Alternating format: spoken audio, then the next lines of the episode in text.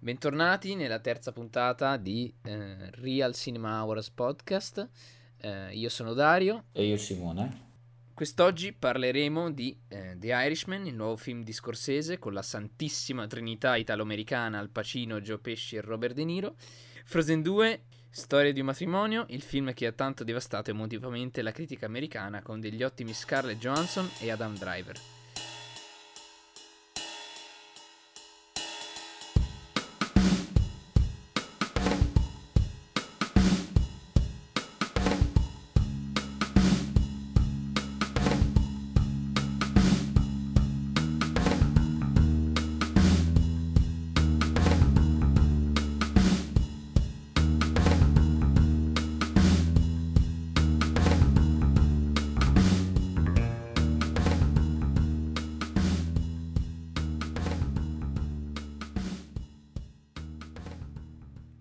Iniziamo con The Irishman, come abbiamo appena detto, film del 2019 prodotto da Netflix, diretto da Martin Scorsese, con Robert De Niro nei panni del protagonista, Al Pacino, Joe Pesci, Harvey Keitel, Ray Romano e altra gente famosa. Il film tratta eh, della vera storia di eh, Frank Sheeran, che è appunto interpretato da Robert De Niro, detto l'irlandese, sicario della malavita del, tra gli anni 50 e 70 e del eh, suo rapporto con il boss mafioso eh, Russell Bufalino che è interpretato da Joe Pesci che è uscito dal ritiro proprio per eh, interpretare questo ruolo e eh, fare un ulteriore film con eh, Scorsese e De Niro. Inoltre eh, c'è Al Pacino appunto nei panni di Jimmy Hoffa che è come ben si sa la, la storia è nota abbastanza a tutti eh, è misteriosamente scomparso eh, nel 1975 eh, il film è tratto da un libro eh, che si chiama I Heard You Paint Houses che vuol dire io ho sentito che tu imbianchi esatto. case, che appare e... anche a caratteri cubitali all'inizio del film. Vero? E eh, che è stato pubblicato eh, nel 2004, un anno dopo la morte di Frank Sheeran, eh, che, in cui dichiarò di aver ucciso Jimmy Hoffa nel retro di una casa eh, con un colpo di pistola. Allora, una delle cose che mi hanno colpito di The Irishman è il fatto che uh, Scorsese, nonostante siamo nel 2019 e abbia quindi praticamente attraversato qualcosa come ormai 5 dec- quasi 5 decenni di uh, cinema americano, sia ancora un regista estremamente prolifico e fresco. Cioè, mentre noi vediamo gente come Coppola che si spegne lentamente, che non propone niente di eccezionale da anni, o Allen che uh, fa un film bello e altri, e altri passabili, mm, sì, anche 3 o 4 no, uh, anche se a me Rational Man è piaciuto, uh, o Spielberg che per carità eh, fa ancora film buoni però non è più sulla cresta dell'onda.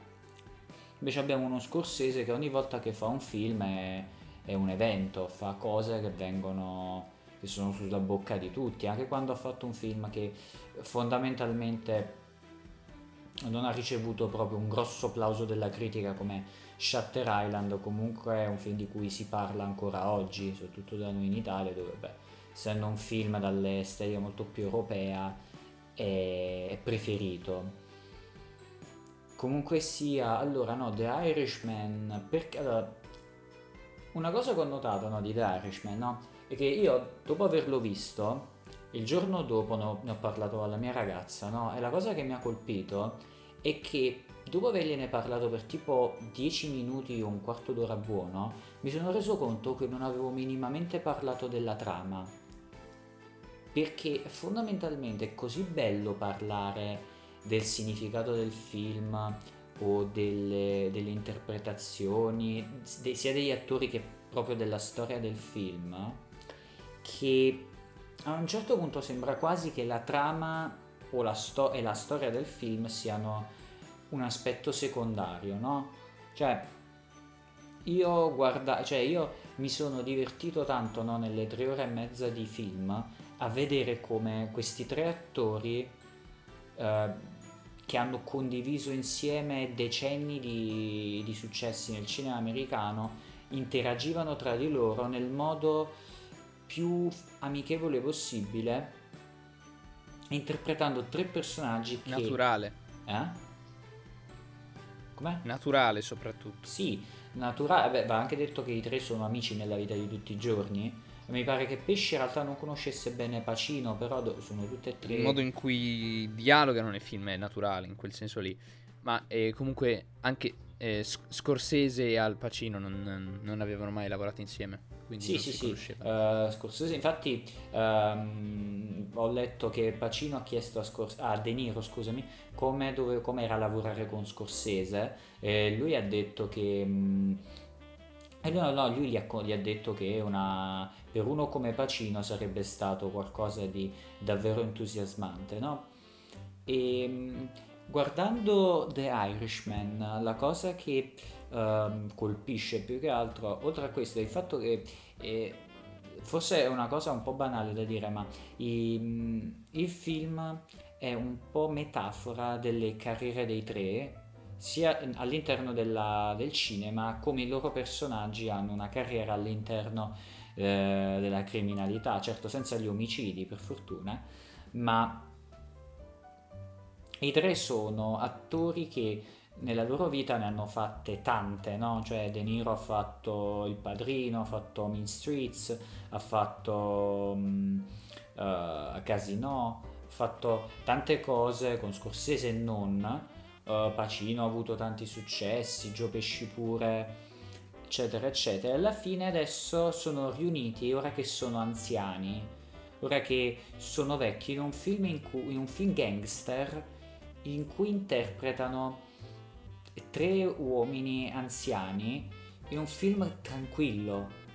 Cioè, è un film In un film in cui vengono anche rappresentati come giovani grazie alla sì, di technology. Che francamente poi io ho letto, cioè eh, se tu guardi eh, recensioni su internet di The Irishman, soprattutto da parte di americani, noti come una cosa che citano sempre quando devono parlare di aspetti negativi del film è questa cosa del de-aging, ma tutti dicono sempre la stessa cosa, cioè Uh, guarda, dà un po' fastidio all'inizio, ma dopo 10 minuti uh, non ci fai più caso. Esatto, all'inizio poi è anche un po' Cioè, non le faccio un po' illuminate eccessivamente, tipo quando si incontrano all'inizio eh, Russell Bufalino e sì. eh, Frank Sheeran. Però sono cose che poi dopo in un film di tre ore e mezza sì, ti vai a scordare e ti adatti e non ci fai più caso. E eh, non fai neanche caso a, agli occhi blu di De Niro. sì, eh, poi quelli sono posticci, ma va detto che quegli occhi probabilmente non sono, non penso siano computerizzati, a me sembrano l'effetto No, no, non sono computer grafica, ci sono foto, ci sono, sì, sì, sono lentine. Beh, penso siano l'effetto perché normalmente eh. le persone che hanno le lentine hanno quel tipo di blu. Comunque sia... Um, no, per esempio... Una cosa che, eh, su cui non ha avuto affe- eh, effetto però è il de-aging ehm, è il modo in cui si muovono i personaggi che eh, e invece quello sempre quello le, ho notato che alcuni nelle recensioni lo hanno criticato perché hanno detto per esempio che perché hanno fatto notare che per esempio dice De Niro è un uomo di 70 anni con la faccia di un quarantenne che però si muove come un settantenne.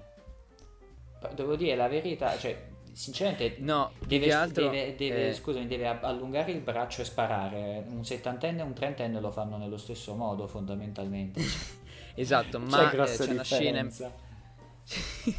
c'è una scena in particolare che è quella in cui eh, senza fare spoiler eh, anzi sì lo faccio saltate di 10 secondi adesso ehm, eh, De Niro ehm, picchia ehm, un tipo un fruttivendolo eh, che aveva trattato male sua figlia piccola eh, quella scena lì è un po' macchinosa, non sembra molto realistica. Io non ci ho fatto caso, però ho sentito dire questa cosa, l'ho riguardata e se ci fai molta attenzione in effetti è vero. Un po' De Niro eh, si vede che non ha, non ha, gli anni che doveva dimostrare sì, vabbè, in, ma io quella la vedo quella scena. Come, mm, cioè fondamentalmente io spero che nessuno abbia mai visto una persona picchiarne un'altra nella vita di tutti i giorni.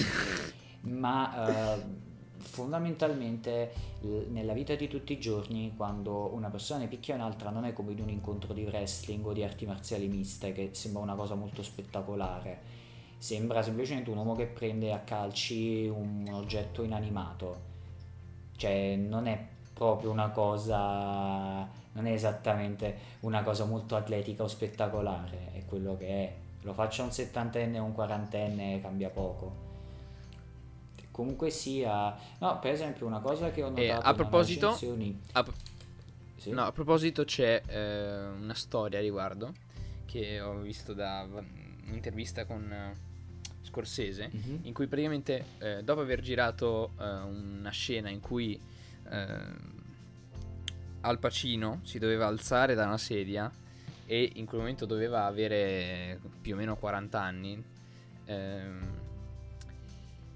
Scorsese la, la, voleva appunto rigirare perché Al Pacino si era alzato molto lentamente, e, però avendoci lavorato per la prima volta non se la sentiva di andargli lì a dirgli, a dirgli no, devi avere 40 anni. Poi, quindi, l'ha fatto dire a un altro, non mi ricordo adesso a chi, e, e, e poi Al Pacino è stato comprensivo però comunque simpatica sta cosa che Scorsese non se la sia sentita di, di andare faccia a faccia con Al Pacino a dirgli guarda, non, non devi fare il vecchio.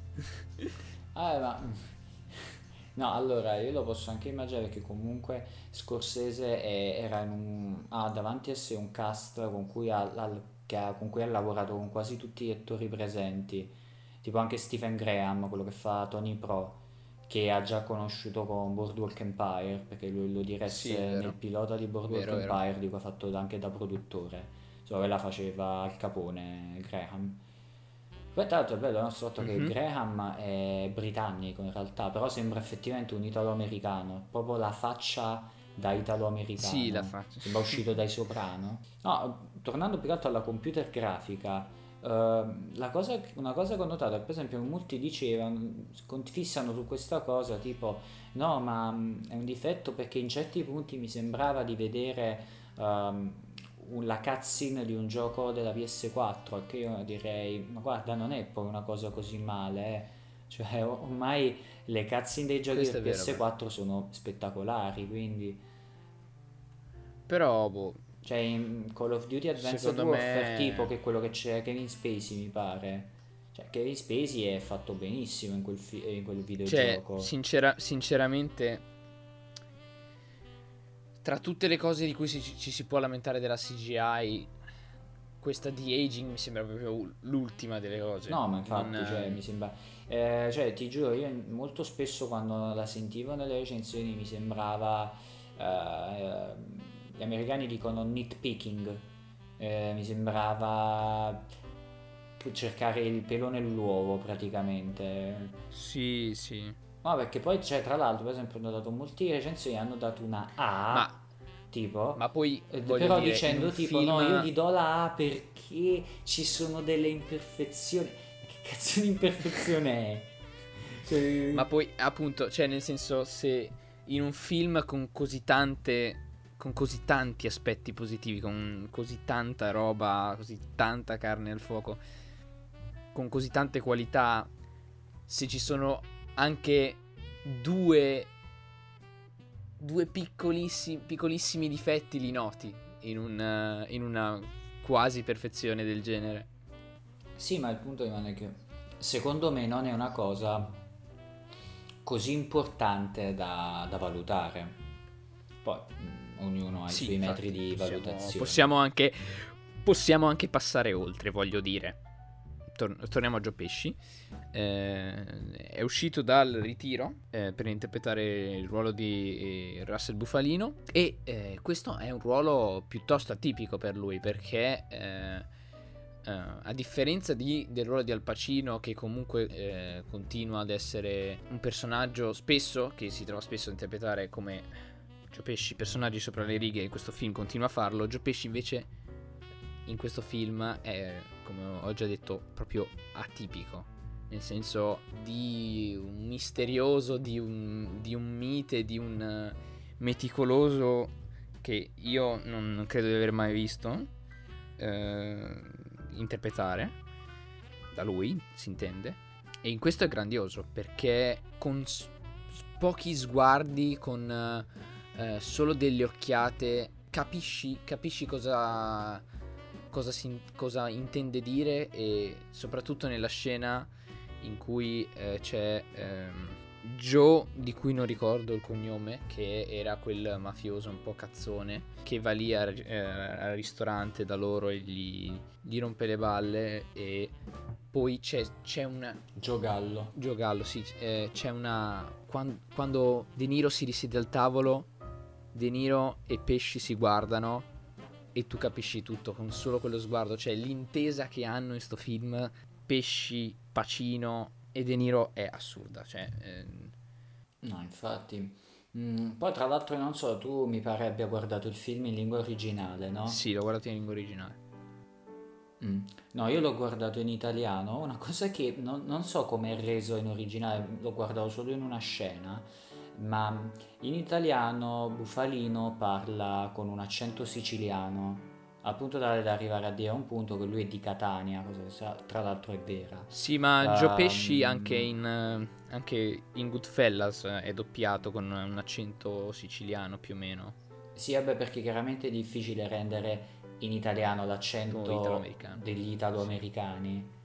Cioè, è come un po' come Super Mario, no? Cioè, in italiano come rendi uno che dice Mamma mia, what, what I must do now? E è un po' difficile, no? Sì. Un po' come renderlo tipo cosa faccio adesso? che è un po'... Sì, sì, è molto ridicolo. Ok, continuiamo, no? Um, e che poi tra l'altro gli americani hanno questa cosa che pensano che noi realmente parliamo così, cioè che la nostra cadenza non sia legata alla difficoltà nel parlare un'altra lingua, ma nel fatto che proprio noi parliamo l'italiano così. Poi tra l'altro la cosa che del film mi è, mi è piaciuta, no? Cioè, io due giorni prima di guardare The Irishman no, ho guardato Gotti, un film dell'anno scorso. Sì, te ne ho parlato molto bene, me lo ricordo. ok, no, ragazzi, allora se volete farvi del male, tipo avete una serata trash, tipo che guardate i film tipo The Room, God. cose così, guardatevi Gotti, il primo padrino, che poi non è il primo padrino, non so perché ma dici, questa cosa ma, del titolo. Ma ho capito cosa intendi. Te intendi Gotti, perché? Gotti il producer trap, Young Gotti. Eh. oh, Gali.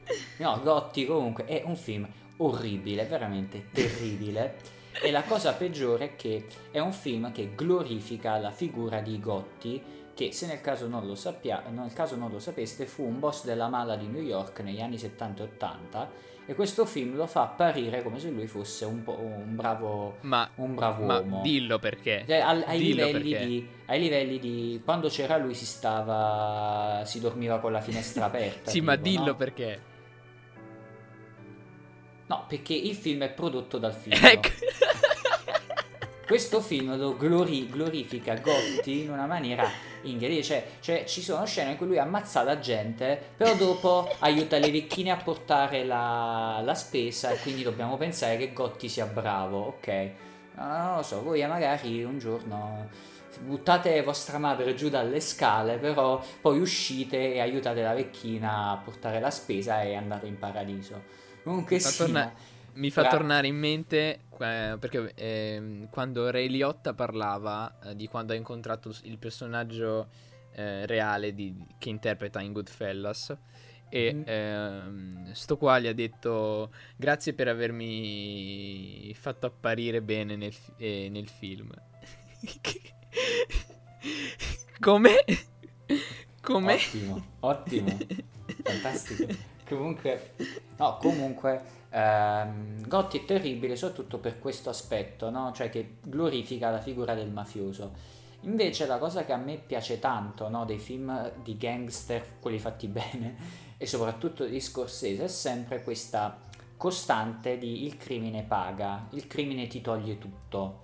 Perché fondamentalmente tutti i personaggi dei film di Scorsese gangster, come si vede Goodfellas, Casino, Mean Streets, sono tutti personaggi che a causa delle loro azioni, sì, magari alla fine diventano anche ricchi e si possono permettere eh, una vita ricca di sfarzi, ma distruggono tutto qualcosa. quello che c'è intorno. Sì. Cosa? Fanno terra, ma perdono qualcosa, fanno terra bruciata. Spesso non è che perdono qualcosa, perdono proprio tutto. Alla fine di Casino, eh, mi dispiace, beh, non è chissà che spoiler, ma cioè, in Casino praticamente quest'uomo per diventare ricco perde qualunque cosa. Perde Sharon Mean Stone, Streets. voglio dire, cioè, voglio dire, chi vorrebbe perdere Sharon Stone? Mean Ehm, Streets.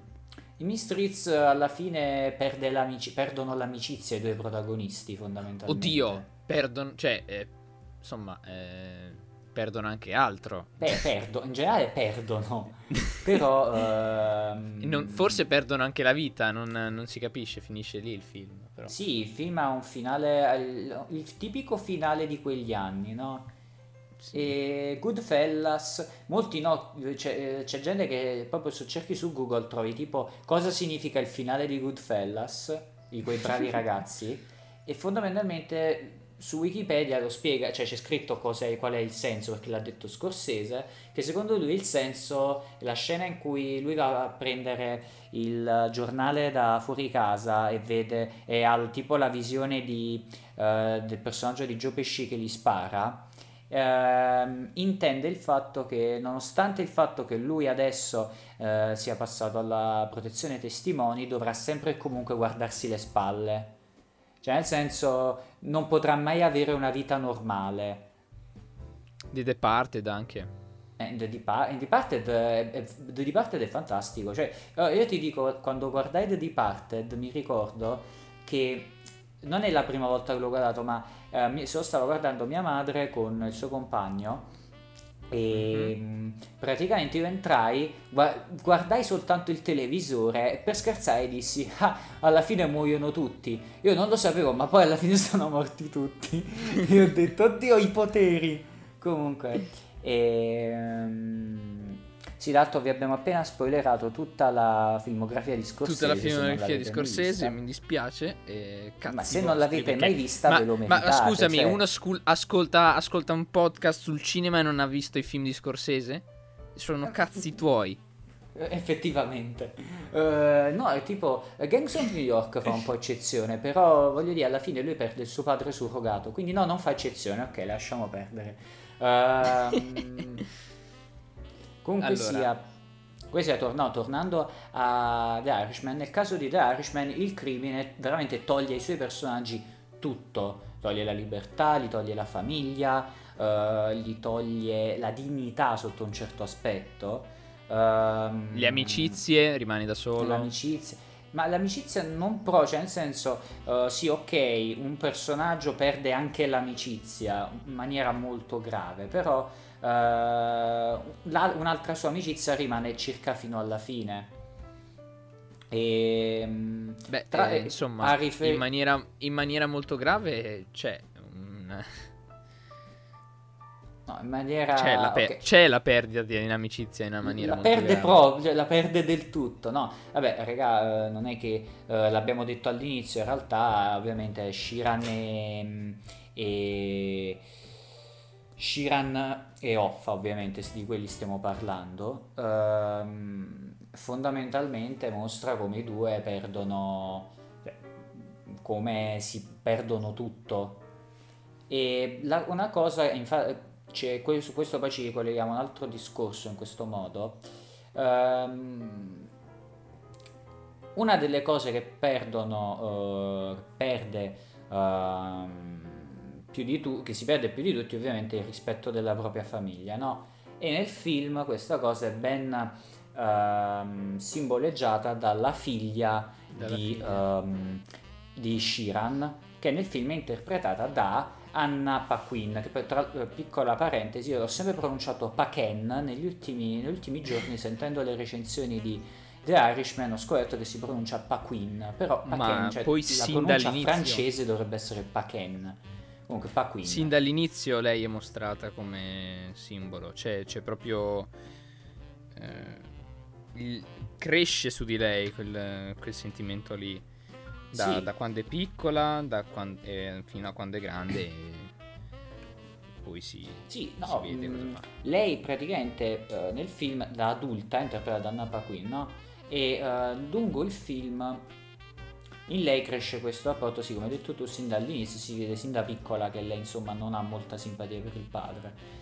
E quando diventa adulta c'è questo personaggio di, di lei è interpretata appunto dalla Paquin, essendo una bravissima attrice, pur dicendo in tutto il film sette parole, uh, o sei se non considerate l'AI e l'apostrofo HI come due parole, um, nel film lei, uh, pur dicendo solo sette parole, recita con un'intensità veramente fenomenali sì, e ho notato torna... molti lamentarsi dell'aspetto per il quale giustamente Anna Paquin sia stata usata poco. Uh, Ma film. torna anche qui infatti il, l'utilizzo del silenzio di, di, Scorsese che è tipico dei suoi film come uh, Toro Scatenato. Cioè, sì. eh... Ma infatti una cosa che mi, mi è piaciuta, no? che sembra quasi, no? cioè sai, nei, nei film degli cioè, è proprio un film che ha tutti i suoi tratti stilistici migliori. Sì. Beh, in tre ore e mezzo era difficile non metterceli tutti. Però, nel senso, um, pe- riflettendoci, no? Cioè, Oddio, ma è il più lungo, è il più lungo cosa... di Scorsese? Come? Sì, sì, è il film più lungo. È il film più lungo, sì. Ha superato anche Gangs of New York che durava 170 minuti, mi pare. Ok, ok. Comunque sia... Um, ma The Departed? No. no, sei sicuro che sia più lungo di The ah, Departed? The Departed dura due ore. Ah, ehm, cazzo. Eh, The Aviator mi pare duri 160 minuti. Uh, però no, The Irishman è di gran lunga il più lungo, arriva quasi a, dura- arriva a durare quanto, quasi quanto la versione normale di C'era una volta in America, che tra l'altro è una delle maggiori ispirazioni del film. Um, non quanto la Director's Cut che dura 240 e per, minuti. e per ritmo dura meno di Shutter Island. Shots fired. A me Shutter Island piace, eh. Però sì, in certi punti è un po' pesante Shutter Island. Shutter Island tutti Vabbè. quanti se lo ricordano perché il finale, oh mio dio, what a twist. Ma in realtà c'ha punti che sono abbastanza pesanti. Um, per quando comunque poi sia un film eccezionale, bravo Leonardo DiCaprio, la fotografia, mamma mia. Michelle Williams, perché Eva in quel film è bravissima. Comunque, tornando a The Irishman, una cosa sì. che um, not- cioè, negli ultimi anni, no? Nei film sembra quasi che si tema l'uso del silenzio, no? Cioè, è come Vero. se l'idea di mostrare un personaggio che pensa sia qualcosa di rischioso, no? che non, non, sia giusto. No, noti soprattutto in Ma... molti film che anche il solo... Mi ricorda quando ero bambino, no? e tipo i, negli anime tipo Dragon Ball spesso in italiano aggiungevano frasi a caso quando facevano i primi piani ai personaggi perché uh, c'era silenzio e a uh, quelli dell'adattamento pareva brutto e quindi avevi tipo dei primi piani con Cell e Goku e Cell che tipo pensa ah ti batterò questa volta ma in originale non diceva niente una, perché era una ma... scelta registica voluta allo scopo di creare tensione, no? In questo caso qui invece crei la situazione in cui un personaggio è fermo e pensa e dice oh mio dio cosa farà questo personaggio? Cosa sta pensando? Cosa gli frulla in testa? Che Vai. tormento lo, lo, tormenta? Scorsese utilizza, cioè è un amante del realismo, eh, lo, lo, fa nei dialoghi eh, come quel, 5 minuti di dialoghi che tra l'altro sono anche forse è la scena più bella del film, una delle più belle, quella in cui eh, litigano, partono, cioè iniziano un litigio perché eh, il piccoletto, eh, ah, sì. da eh, Stephen Graham è, è, arrivato, è, arrivato, in ritardo, è arrivato in ritardo di 10 minuti e c'è una scena di 5 minuti buoni, forse anche di più, eh, in cui litigano per questo e eh, non solo. Ed è di una bellezza strabiliante. Sì, no, ma infatti, cioè... Um... Con punchline finale che ti casi pure. sì, ma anche la scena in carcere è bellissima, sì, uh, quella del gelato. Ma ehm, in generale, uh, a volte avere, uh, sai che um, rispetto, ora sembra quasi che io entro in contraddizione con quello che ho detto prima di avere i personaggi che pensano, no? Ma il punto è che ora faccio una cosa che è un po' snob da fare, però cinema significa movimento, viene proprio dal greco e vuol dire quello, movimento, kinesis, no? Quando leggete tele cinesi, ci, quel cinesi vuol dire che si muove, si muove qualche cosa, no? E quindi, cioè, per me il cinema deve essere prima di tutto scene che mostrano movimento. E quindi uno dirà, allora, scusa, allora scusami, perché, scusatemi questi regionalismi ogni tanto, ma dirà, perché allora ti piace l'idea che parlino, perché stai lodando le scene di dialogo? La mia idea è che fondamentalmente questa cosa, l'idea che uh, insomma il dialogo sia dannoso al ritmo del film passa secondo me in secondo piano quando i dialoghi sono fatti come Dio comanda. Quando sono realistici, quando sono forti, quando c'è un, un, buon montaggio che li porta avanti, quando sono molto botta e risposta, funziona bene se guardi tipo Steve Jobs, no? Che è scritto da un grande come Aaron Sorkin, no? Lì mm-hmm. ti rendi conto come nonostante il film sia pieno di dialoghi, cioè ovviamente non puoi passare 10 secondi del film senza un dialogo, uh, non dà fastidio, ma anzi è interessante sentire tutti questi dialoghi messi uno vicino all'altro con questo botta e risposta tra i personaggi, sempre sagace, sempre d'effetto succede proprio questo. Spesso hai dei dialoghi che è bello ascoltare, è proprio bello sì. farci l'orecchio perché è, è, divertente, è realistico, ti dà qualcosa in più sui personaggi, anche quando parlano sono, potrebbero sono parlare... variegati variegati, diversi sì. accenti, lingue diverse, italiano. Sì, sì, come... ma poi cioè, voglio dire, Al Pacino è, uh, interpreta un personaggio molto nelle, nelle sue nelle sue corde che è quest'uomo iperattivo, esplosivo, che sì. uh, urla continuamente, um, che Ma in poi italiano c'è alla grande una... da Giancarlo Giannini. Um, una differenza di linguaggio tra... Uh, il boss della mafia, il, il sindacalista, cioè un Offa che misto, era più famoso di un fritto misto buonissimo. Ah, perché da un lato hai un leader silenzioso che è Bufalino, che è uno che parla poco perché è uno di quelli, è quel personaggio che non ha studiato a scuola, quindi parla male, parla poco, ma ha decisione, ha molta decisione dentro di sé, uno che sì. le, quando si mette in testa una cosa la fa.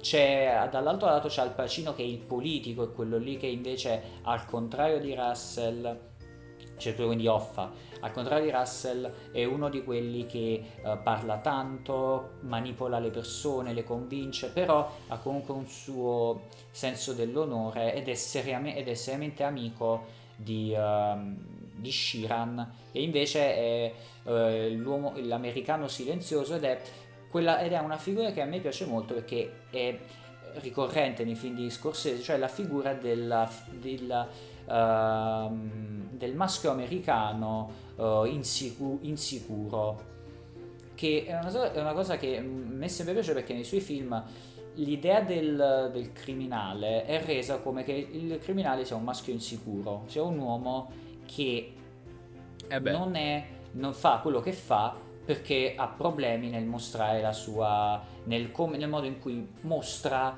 la sua o crede di mostrare la sua virilità e fondamentalmente Shiran è un uomo che è dubitoso, insicuro, ehm, sì, si esprime con la violenza perché non sa esprimersi in altri modi. Comunque... In eh... bianca case. Ci sono molti, molte chicche qua e là, tipo eh, una referenza a Don Rickles, eh, il un comico, il comico. no, volevo fare una memata. Eh, c'è una scena in cui viene citato perché eh, vabbè, c'è un altro attore che lo interpreta e fa lo stesso monologo che lui ha fatto, che lui ha fatto in realtà eh, in, quel, in, quel, tempo e ha detto proprio la stessa, la stessa battuta eh, ovvero scherzo con eh, neri, ebrei, italiani, ma non quelli italiani, quelli italiani. Poi dopo c'è la scena di cui abbiamo parlato prima con, Gio, con Gio Gallo ah, sì, e sì, sì, sì, ho, capi- ho capito anche la scena a cui fai riferimento. e poi oltre altre chicche sono Harvey Keitel che c'è poco però è, eh, ha una mia, presenza scenica potentissima se mi vuoi passare, Sì, se sì, mi vuoi passare questo 5 termine minuti. E anche Ray Romano fa la sua, la sua porca figura con eh, personaggio Sì, sì, sì. semplice No, che ma in generale non c'è un pers- una persona nel cast che reciti male, cioè veramente ehm, anche gli attori meno importanti dentro il cast fanno la loro porca figura. Poi eh, lui ha ovviamente ripreso tutti i suoi vecchi collaboratori, eh, quindi Cannavale e Romano. C'è Jesse Plimons, non mi ricordo se Jesse Plimons Eh, non credo, comunque- mi sa che è il primo.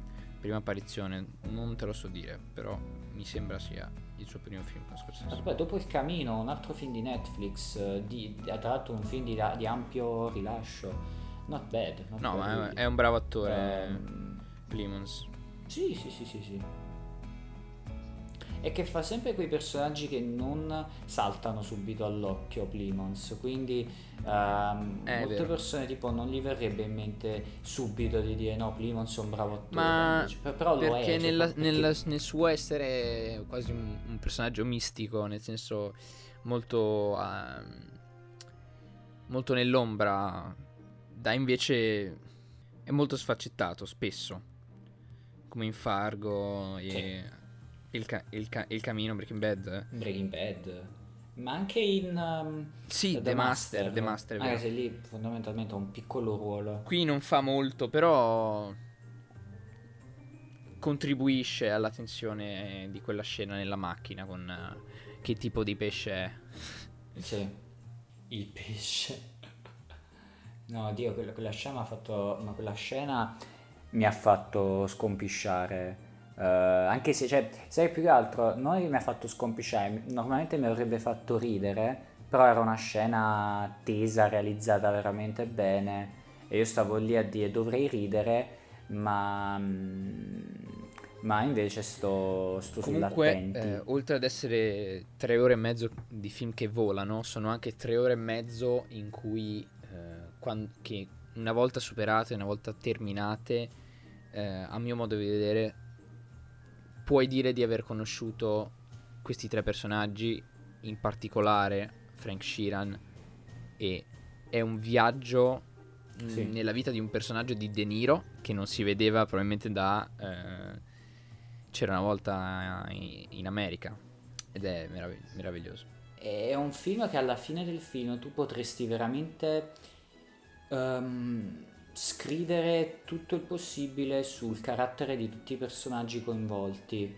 Cioè, veramente potresti scriverci qualcosa e essere estremamente descrittivo al riguardo. Qui ci si potrebbe ricollegare a un film di cui parleremo dopo. Which No, is? nel senso, visto che tu potresti scrivere Che? com'è un'altra persona, dai, arrivaci. Dai, cazzo, la scena di storia di un matrimonio in cui sono dal, dallo psicologo e devono scrivere Oh. com'è... Ah, sì, sì, sì. No, perché in realtà io pensavo, No, da era come perché- me l'avevi chiesto, io pensavo che tu intendessi Frozen 2 perché stavo ridendo.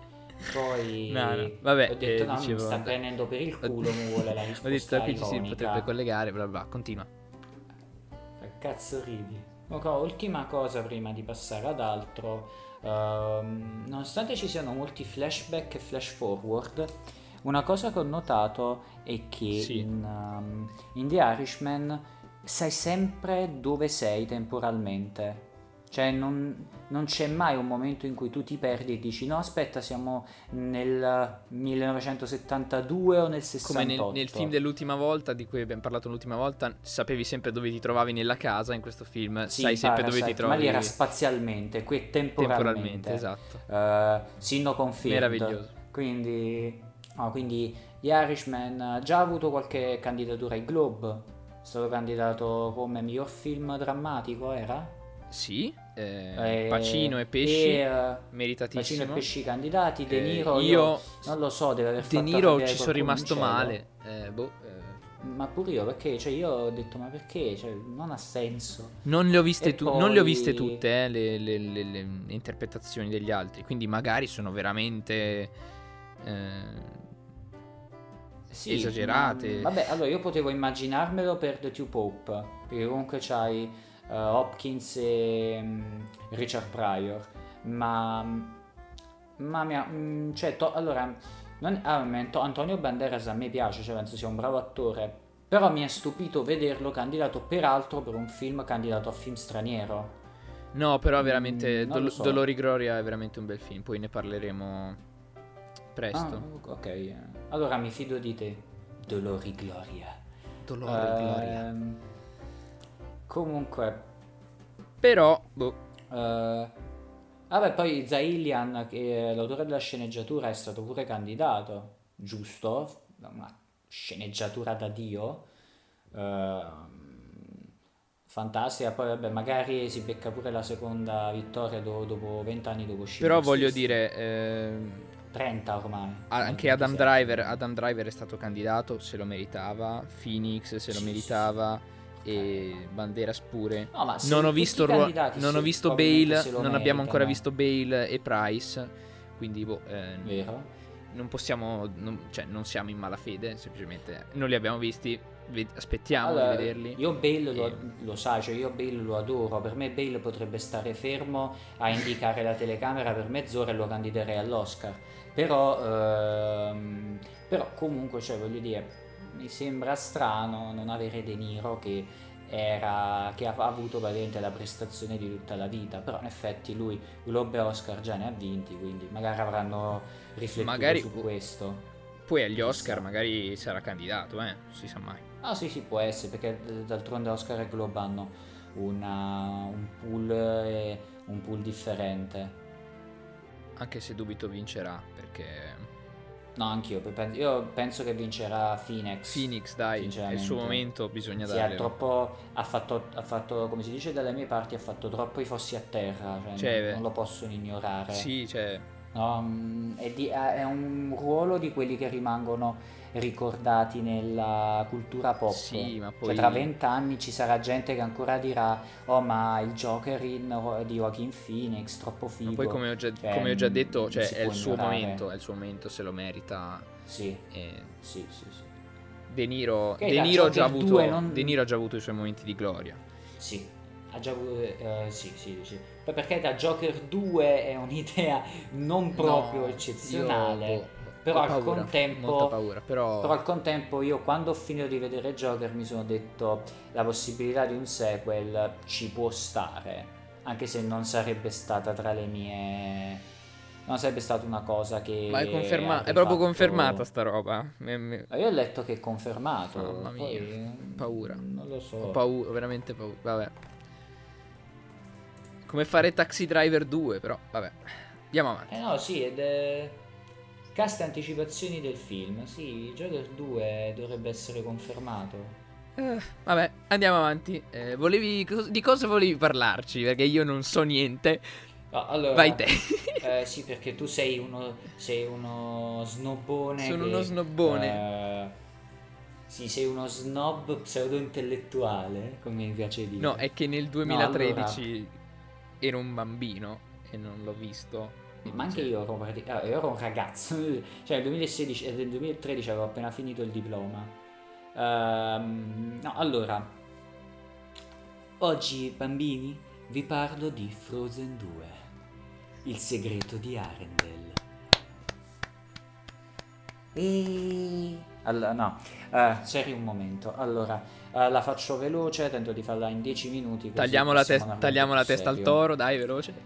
ma in questo caso anche a Elsa. Allora, eh, io sei anni fa ho visto Frozen, no? A me Frozen sinceramente non è un film della vi- non è il film della vita, però mi è piaciuto. È un film che comunque ha tanto cuore, è molto sincero e può essere goduto sia da bambini che da adulti. Eh, ha un bel messaggio perché comunque il messaggio dell'amore fraterno è abbastanza inusuale, se devo dire la verità, nei film d'animazione.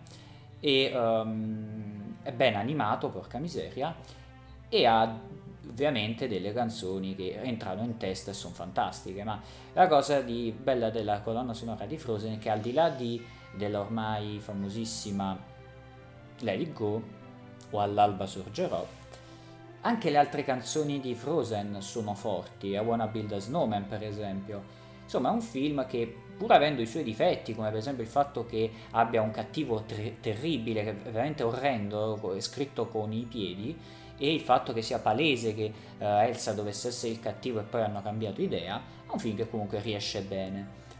Frozen 2 però è... cioè... Agli adulti piace guardare i film d'animazione, lo sapete?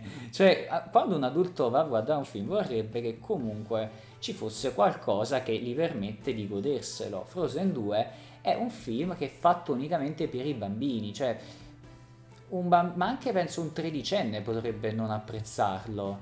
Aia. Mm, è un film... No, ma ti giuro, io penso che già un dodicenne, tredicenne potrebbe non apprezzare Frozen 2. E ti dico che tra l'altro verso la fine del film dei bambini hanno iniziato ad abbandonare la, no. la, la sala prima che finisse il film. No. No, lo giuro, non... È non, eh, poi vabbè per carità alla fine la maggior parte sono rimasti dentro ma ho visto due bambine che se ne sono andate prima, almeno 20 minuti prima della fine del film ora Frozen 2 è un film che ha come maggior difetto l'essere piatto nel senso che è un film che uno lo guarda e non prova come se la magia no? cioè non c'è quella cosa che ti fa dire tipo wow che bello, mi sto divertendo, mi sto intrattenendo. È un film che scorre, pure tranquillo, però non c'è mai una punta di interesse, non c'è mai un momento in cui ti verrebbe da dire, ti, verrebbe, ti viene lo stupore. Le canzoni sono assolutamente nella media e anche la canzone che, di cui ora non ricordo il titolo, che era, è evidente dovesse essere la nuova Lady Go, ha anche addirittura vari leitmotiv che rimandano a Lady Go uh, non riesce ad avere lo stesso effetto, anche se io poi l'ho sentita in originale, devo dire in originale è meglio rispetto a quella in italiano. Mm-hmm. Uh, poi soprattutto, mentre in Frozen le canzoni hanno un senso con la, uh, con la trama e il significato del film, in Frozen 2 spesso le canzoni non c'entrano niente col film parlano di crescita, di diventare grandi, di, di, che tutto andrà bene alla fine, però non c'entrano niente col film perché il senso del film è uh, risolvere i peccati delle generazioni è precedenti. Un polpettone. Sì, no, anche che poi, detto molto semplice, di che cosa parla il film? Ci sta una nebbia lontana da Arendelle che non si sa che cosa c'è oltre. Un giorno ad Arendelle succedono degli scompensi e Elsa e Anna devono investigare su questa cosa si scopre che la cosa della nebbia ha a che fare con qualcosa delle generazioni precedenti alla loro. Veloce veloce è questo. Ok. Um, e il, il, il, senso è dobbiamo rimediare agli errori delle generazioni precedenti, il senso del film, detto proprio velocemente, no? Sì. Però il problema è che nessuna canzone parla di questo. Cioè, non c'è una canzone che effettivamente parli di questo. Oltre Beh. a questo non ho capito perché ci sono riferimenti a caso ai seguenti franchise. Dark Souls, Skyrim, Superman e Avengers. Spiegami, spiegami come. Allora, chi di voi velocemente, ha, allora, senza fare il nerdaccio. Ci sono quattro menhir che somigliano perfettamente alle pietre del potere in Skyrim, che sono quelle dove ottenete i bonus in base alla vostra classe. Se avete giocato Skyrim lo sapete. Bene. Ci sono nebbie, giganti, c'è una sottotrama del film che è palesemente la trama di Demon Souls e quindi riferimenti alla saga Souls. E oltre a questo, Superman c'è una scena in cui uh, in una parete di cristallo vede, uh, Elsa vede sua madre, come Superman vede suo padre nella, nei cristalli della fortezza della solitudine. E Avengers non lo posso dire perché è uno spoiler enorme, ma diciamo solo che Signor Stark non mi sento tanto bene. Bruh. Ok, ciò, Mr. Webster. Di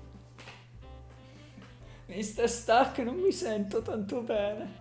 Va bene, detto ciò, passiamo a cose più serie. Che Passiamo a cose più serie. Tu, Dario.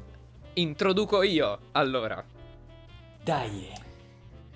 prima abbiamo parlato, o meno tu hai detto, che dopo aver visto The Irishman si poteva più o meno scrivere, si poteva fare una psicanalisi di ogni personaggio. E questo che fanno in Storia di un matrimonio nei primi 5 minuti di film.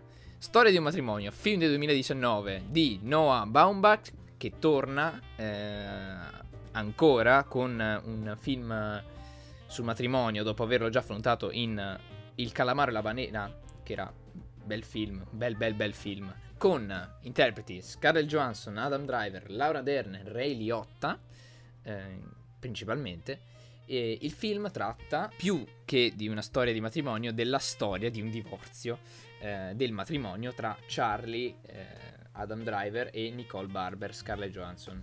Eh, lui è un eh, regista teatrale, lei un'attrice, la sua musa, eh, che è diventata famosa dopo aver mostrato le tette in un film per teenager, eh, mentre lui Si è fatto il culo. ehm, da eh, ragazzone di campagna diventa poi eh, scopre in- di avere un talento e un gran talento come regista teatrale e appunto lei diventerà poi la sua attrice principale in tutte le sue opere.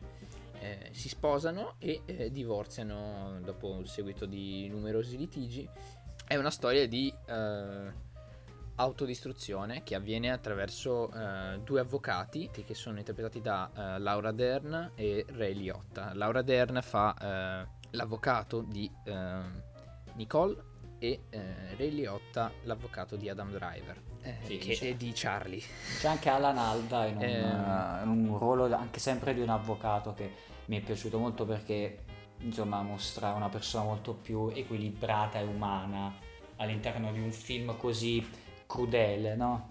Cioè, ritorna un po' eh, quasi una tematica, eh, visto che l'hai citato all'inizio del podcast di questa puntata, eh, di Allen, no? Eh, New York eh, e eh, Los Angeles, le solite differenze tra East Coast e West Coast. ehm, con New York è più bella perché si cammina e invece Los Angeles c'è- c'è lo spazio. In realtà la differenza è che New York è invernale, Los Angeles è estiva. diversi punti fermi eh, delle battute del film, che tra l'altro eh, spesso fa anche molto ridere, pur essendo abbastanza eh, Drammatico. drammatico e, e- e- È drammatico. drammatico e crule- cruento. E crudo, certo sì. senso, dal punto di vista... eh, Emotivo. ovviamente non è che, uno, non è che un, Uno uno splatter, nel però senso è emotivo. crudele sì. dal punto di vista delle tematiche, perché è molto... eh, io mh, per una persona, diciamo così, per una persona sensibile o una persona che ehm, è molto è vicina a queste tematiche, tipo che so, una persona che ha subito un divorzio, cose così, è un film che abbastan- può essere abbastanza pesante, cioè abbastanza crudele da guardare. Dif- Difatti il suo creatore ha preso appunto ispirazione dal proprio Sì, divorzio da Jennifer Jason e da quello dei suoi genitori. Pronuncia. E poi da quello dei genitori. Il film eh, si muove, diciamo, intorno a questo bambino, a- sulla battaglia legale per il figlio, che in realtà è quasi un pretesto eh, per eh, più una battaglia individuale, una battaglia eh, tra le proprie eh, volontà, tra, propria, tra le proprie identità, ehm, che eh, come ci racconta il personaggio di Scarlett Johansson, eh, si erano unite troppo ed, ed erano diventate troppo complementari, ehm, anche non volendolo, a causa eh, di un amore che ha sovrastato li- li- l'individualità dei due. No, ma infatti la cosa che mi è piaciuta del film è che, mh, nonostante il fatto che sia presente comunque la battaglia legale per il bambino, eh, rispetto a molti altri film eh, che trattano divorzi e battaglie legali eh, simili, più che la battaglia legale per il figlio, è una battaglia legale per ehm, far valere la propria individualità. Cioè, mh, c'è, questa, c'è Scarlett Johansson che è questa donna che si sente schiacciata dal marito, ehm, si sente controllata, sente che la sua vita non è realmente sua e si ribella eh, attraverso il divorzio, attraverso eh, questa battaglia. Invece dal canto suo il marito, ehm, pur esse- mh, sarebbe facile vedere il marito come una vittima, ma d'altronde il marito è comunque un individuo che vuole avere sempre il punto della situazione, non vuole lasciarsi niente, lasciare niente che sfugga al suo controllo. Ehm, non è stato, diciamo, un ottimo marito lungo tutto il periodo del matrimonio. Ma non ci sono. Non ci sono giusti né sbagliati. No, non ci, so- non ci sono giusti ci sono. nel film. Esatto. Fondamentalmente Sì. tutte e due hanno la loro parte di colpa nel, nel naufragio che eh, il loro matrimonio, Parte di colpa e parte di ragione. ovviamente. E mm, quindi è bello no, vedere che per una volta un film su un divorzio tratti piuttosto l'aspetto di come i due che stanno divorziando si facciano del male. Che normalmente si pensa sempre alla cosa, eh ma il bambino, dobbiamo pensare al bene del bambino, che cosa farà il bambino. Nessuno pensa mai ai bambini come in quella E puntata invece dei qui il bambino qui è, è proprio- un, prete- un pretesto per picchiarsi, un pretesto Sì. per distruggere l'altro, un Sì, pretesto perché- per vincere. quando una storia d'amore giunge al termine e una storia d'amore così importante giunge al termine diventa quella, quella- quella voglia di amare l'altro no? una volta ehm, mi dissero mh, l'amore e l'odio sono due cose opposte l'amore ti fa fare di tutto per una persona e l'odio ti fa fare di tutto per distruggerla e fondamentalmente questo film lo rappresenta perfettamente. Finché loro si sono amati, avrebbero fatto qualunque cosa l'uno per l'altra. Ma adesso che stanno divorziando, fanno di tutto per distruggersi. Perché fondamentalmente il divorzio questo Anche fa, se questa cosa un viene- rapporto che è stato creato.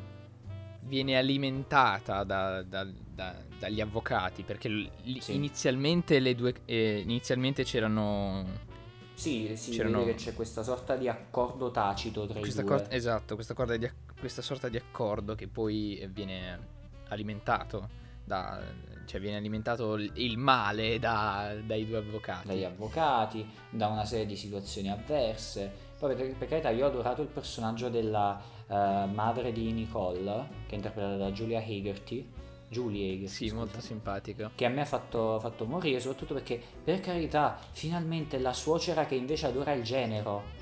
Non è la solita suora, eh, suocera, sì la suora, what pensi? Non è la solita suocera cattiva che, oh mio Dio, che quella cosa dello stereotipo del, oh mio Dio, sto andando da mia suocera, quella mi uccide, mi fa del male. Ma poi Io adoro, poi io adoro spesso, suocera, è, cioè, io- spesso, è anche, spesso è anche più realistico questo che la suocera Sì. cattiva. Sì, sono assolutamente, no, ti giuro, sono assolutamente d'accordo. Ma io ti giuro, rarissimamente ho visto suocere arrabbiate Sì, con infatti- eh, il genere. Io sto iniziando veramente a Questo chiedermi da proprio- che cosa è nato questo, questo stereotipo. Vabbè, le tra- però le nostre Sì, esperienze, pers- le nostre esperienze personali mm, sono pari a zero. Magari Ah, Che, che stai dicendo? La- mie, io ho esperienze personali, guarda, suocere le ho. Quindi, comunque... Vabbè, eh, No, vabbè, le poi tue conosco molte persone che hanno delle suocere, ovviamente, cioè... Quindi... cattive, cattive? No, no, sono quasi tutti hanno suocere buone. Quindi... Voglio dire... Cioè, carità, c'è chi ha suocere che non sono proprio buone, però la Eh. maggior parte mh, hanno rapporti normali. Cioè... Sì, Per carità, questa sembra anche sull'opposto, proprio all'opposto, cioè che adora i suoi generi. Ehm, no, però quantomeno è un bel refresh rispetto al, al Sì, sì, sì, solito, vero. al solito stereotipo, ormai anche un pochettino... no, ma tutto il film è un bel Demodé. refresh, sia sulla Sì, sì. eh, dal punto di vista della commedia americana, dal punto di vista de- di come viene affrontato il divorzio.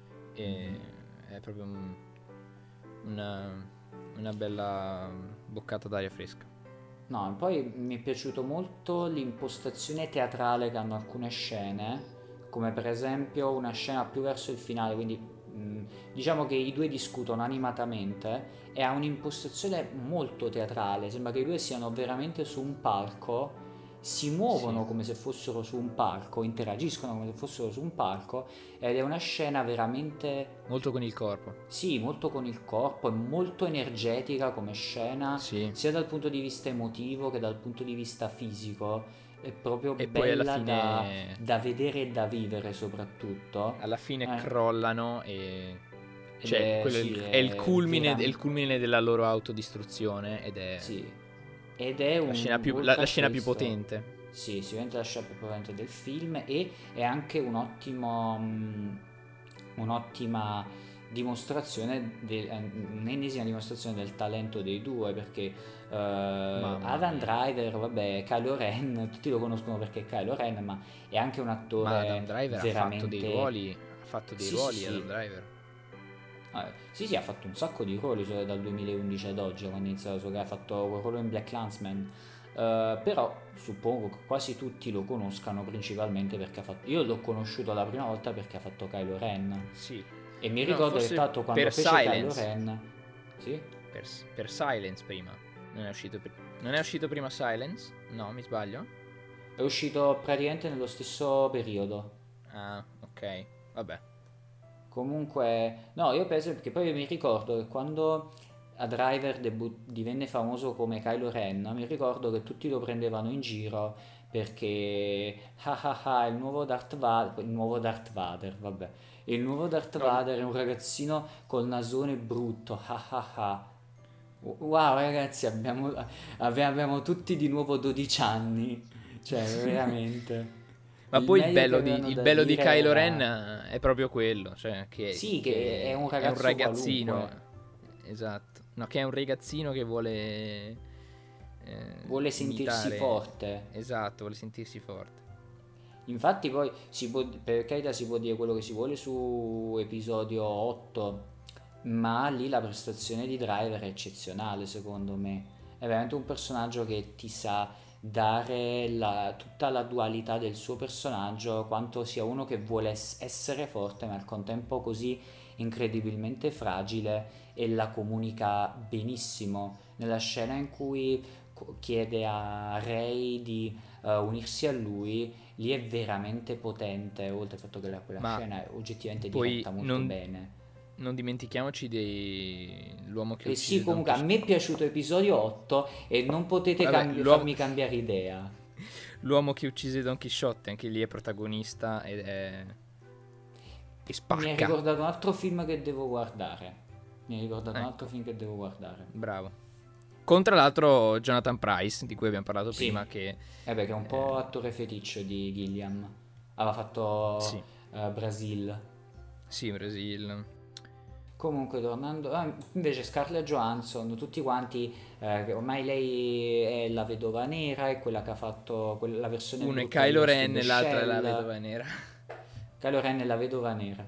Ehm, no, eh, ha fatto, go- ha fatto la cosa quella versione brutta di Ghost in the Shell, però ehm, lei oltre a fare l'attrice d'azione è anche una capacissima attrice e basta. E se non ci credete guardatevi eh, Under the Skin. Ma al di là di Under the Skin abbiamo un'altra volta una prestazione che ci fa capire quanto Scarlett Johansson sia anche una signora attrice. eh, qui in Storia di un matrimonio. Di là di questo, una cosa che più che altro non mi ha convinto del film è che a mio avviso in certi punti è idiosincratico, no?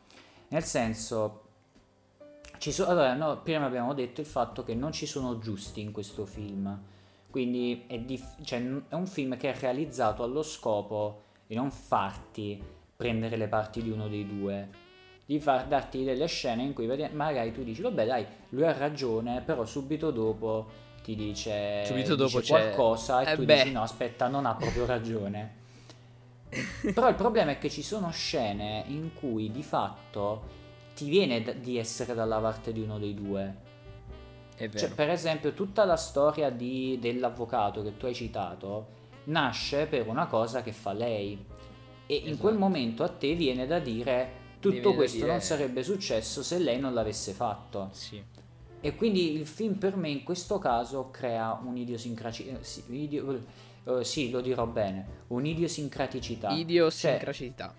sì, perché praticamente genera alla questione che tu dici, nonostante il fatto che tu crei una situazione in cui i due dovrebbero essere posti come alla pari, mi fai propendere comunque fortemente per lui perché quantomeno lui ha- Esatto, ha provato lui, a essere corretto sul, diciamo, tra virgolette, sul campo di battaglia.